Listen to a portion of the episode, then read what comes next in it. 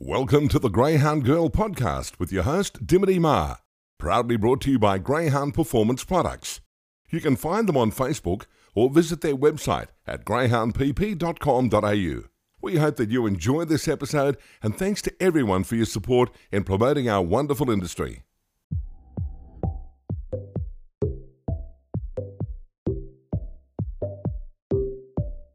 So, um, yeah, so let's start by um, telling me about you know your your background in, in greyhound racing, and I'm keen to know how you got into the um, the media side of it.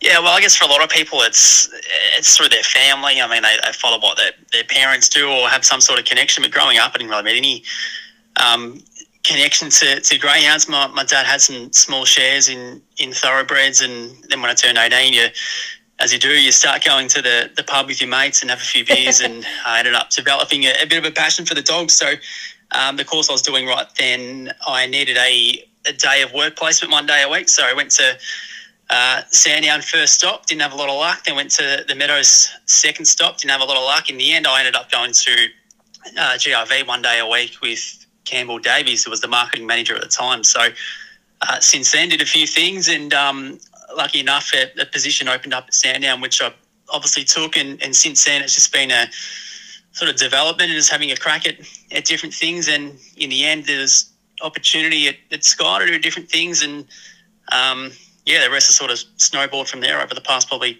almost three years. Yeah, nice. And uh, you know, when the the Sky opportunity come up, is is that something that you know was in the back of your mind? You'd ever thought you'd end up on Sky, or was it just sort of like, yeah, okay, I'm going to give this a crack?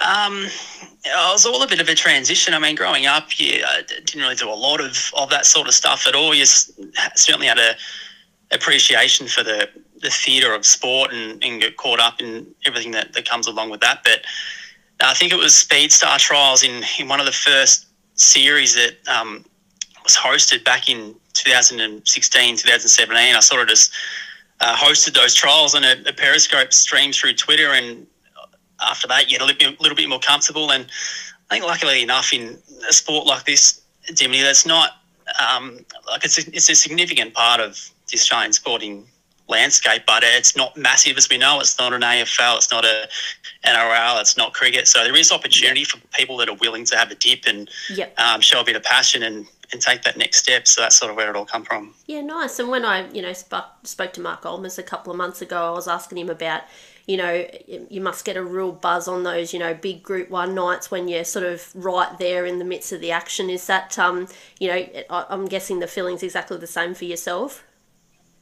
Yeah, 100%. I mean, it's, there's nights and then there's nights. I mean, it's a bit hard now with, with not a lot of crowd on course and, and atmosphere and all that, but prior, I mean, the big nights are, are really big nights, whether it's a Melbourne Cup night, Australian Cup night, or a Golden Easter egg, they're all just really big. And the feeling doesn't change. I mean, every time you sort of get in the seat, you're ready to go. You think, oh yeah, this is going to be a great night. But as soon as that intro hits you, your heart starts pounding, and it's those bigger nights where um, it, it, does so at the most.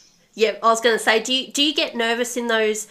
You know, I get nervous watching big races just sitting at home. Like, do you get sort of nervous and excited, and you know the adrenaline goes, and then you've got to turn around and you know interview someone post race. And I was only looking um, last night at you know lucky Karabatsakos after his um his Melbourne Cup win. Like he was just you know absolutely buzzing, and you know watching watching you interview him and that like you just must feed off people's um energy when they're that excited. Yeah, I mean it's a it's a bit of a difficult balance actually because the the fan inside of you is watching the race and and really keen to see what happens with the result. But then in the second part of that, you've got to be ready to ask them a question because as soon as the race caller reads the time, it's it's back to you and it's go time. And I remember, I mean, I've been lucky enough to, to speak to the, the trainer after Melbourne Cup and the most recent one, uh, lucky last year. That was actually a bit different because uh, we saw how emotional he was, and I thought to myself, tell you what, this is better for the viewer if I just let him go. I mean. Can go and speak to him, but what, what am I going to ask him that's going to be better than what we're seeing at the moment? So that was a, a bit of a unique one. And then the year before with Anthony Azzopardi and in Whiskey Riot. I mean, he was beside himself, and yep. yeah, I mean, you just got to get the most out of them. That's you just try not to deliver statements, sort of marks specific questions. It's going to get a, a response from them that's valuable to the people watching at home. Yep. And you know, speaking of the Melbourne Cup, you know the the post that Sandown popped up today. You know, I can't believe it's only hundred days away. I was hoping to get down there, but I, I don't like my chances being from New South Wales at the moment. But fingers crossed, you never know. Do you have, um, you know, I know it's really a long way out, but do you have a, a prediction or someone you're hoping to see contest the series? Um, I mean, in this sport, uh, like it's a long way out, as you say, 100 days. It feels like it comes around so quick. The race will come around so quick. But in, in terms of uh, specific greyhounds, you look at the all in market and the the top end, you'd expect to go that way. But uh, there'll be plenty that pop up in between that, that announce themselves as contenders. But I think if the point out one, it's it's probably Koblenz. I mean, he's not the the quickest dog in the world. There's like like Aston Rupee who are faster, but it's just that elite box speed that wins Melbourne Cups. I mean, there hasn't been too many there where greyhounds have been able to come from behind, and we know he's a he's a faultless beginner. So I'll, I'll be leaning towards one like him. Yeah. Do you have a um a race night? Like obviously you were just talking about your experience with the Melbourne Cups, but do you have a, a particular race night that sticks out um, in your mind that you just thought, wow, I can't believe you know I was a part of that?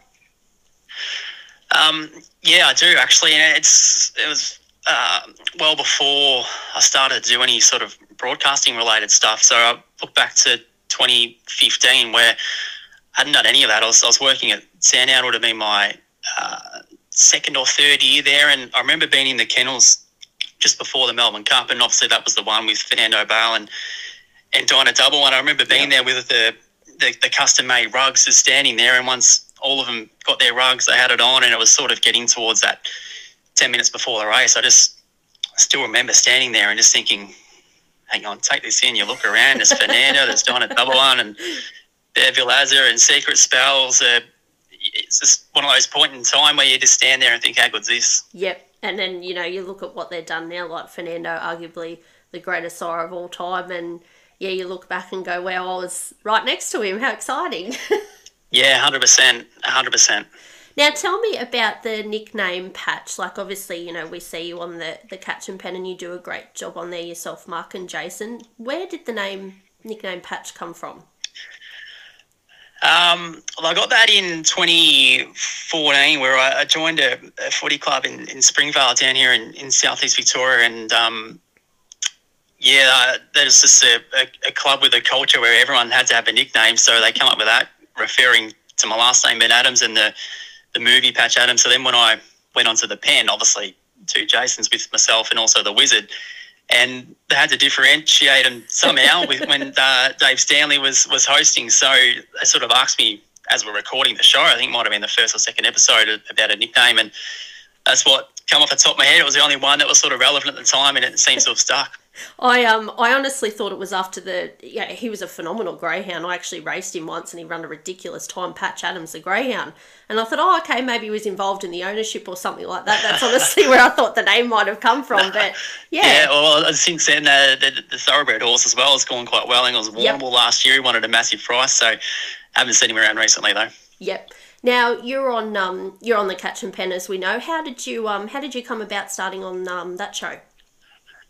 I was quite fortunate, to be honest, because when I first started to dabble in doing different things, whether it be a, um, a media content related to Sandown or whether it be on RSN radio doing things there, and at the time James Vandermart uh, was on the, the catching pen and, and, doing a lot more of that stuff, and ended up parting ways with Sky, and, and then it was leading into a um, the real heavyweight time of year where you, I think was a, leading up to a Top Gun and obviously leading into the Melbourne Cup. So they needed someone, and because I was uh, relatively experienced, they come to me and went straight into it. So it was all pretty raw, and you just get thrown in on your feet, and you got to learn. But um, sometimes that's the best way to be. Yeah, nice. Now, when you um record, are you? I actually naive me. Like when I was younger, you know, I watched it all through and I, I can't remember i think it was mick radley said to me he goes you realize that we just have board shorts on and you know a, a suit jacket up top and i was like i was flabbergasted i was like are you serious he goes yeah yeah we're not all professional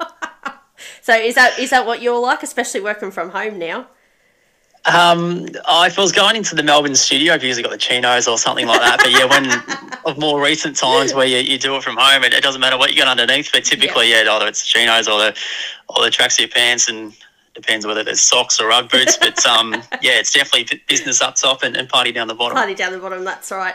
Now, just you know, just my final question. Like, and I don't mean to put you on the spot here, but you know, there's not, um, you know, I don't hear many people say to me, oh, you know, getting into the greyhound media or working on Sky is something I'd love to do. Whether people are a bit, you know, a bit shy or a bit hesitant, you know, is there, you know, from your experience, you know, is there a bit of advice you could give to somebody who's maybe thinking about trying to crack in to that side of the industry? Yeah, exactly what I said before. I mean, it's a sport that's um, big enough to be relevant in the sport and, and racing landscape, but it's also a sport that's small enough where you can create your own opportunities and it doesn't have a real um, significant depth of people who write stories, who can present on TV and, and do podcasts like you do yourself. So if you're going to um, if you want to stand out in that space, you just have a dip. There's a young fellow who a lot of people would know who um, speak greyhounds on Twitter called Heath Sutton. I've had a bit to do with Heath yes. recently, yep. and and he's what he's doing at the moment is sort of perfect. He's having a dip. He's putting himself out there. Um, he's going to learn over time. That's only natural. So yeah, we're, we're in a sport where we're very fortunate. If you're going to uh, have a bit of a dip, you're going to be noticed, and if you want to go further, um, you're going to give yourself every opportunity. His blooper video the other day that he popped up was absolutely gold. I was like, oh, he's so much like me. Yeah. he actually he, he did work experience with me around the the Sandown Carnival, and he oh, he mentions he mentioned about um a few of those bloopers, and I thought, oh, I haven't seen them, mate. And then last week it popped up. I thought, oh, here we go.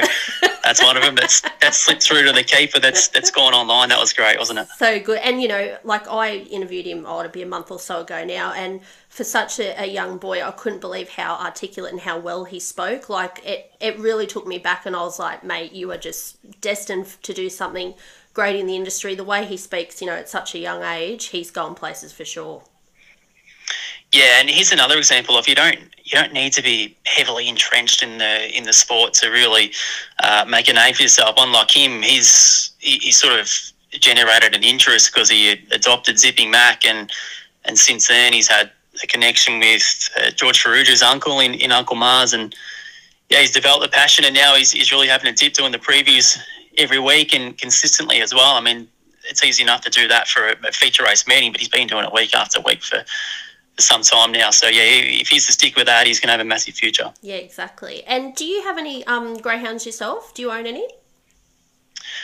Uh, not that are actively racing. I got a pet here at home, and during the first national greyhound draft, we played a big part in that. Obviously, yep. Sandown um, did so, and my girlfriend Hannah, she went and picked out uh, a young boy who ended up being the, the number one draft pick in Wallbanger. So as a family, with oh, my lovely. parents, we had a, a share in, in him. So that was a yep. bit of a ride, and especially for my parents, that was the first dog they've ever had, and oh, for them lovely. to to go through that experience and not only have one just race, but at, at city level is an amazing experience. Yeah, definitely. Oh, look. But no, no, no, no dogs currently racing at the moment. No, that's all right. Mark, um, I think Mark will um, burst when his feral Frankie um, gets to the track and it's his first race.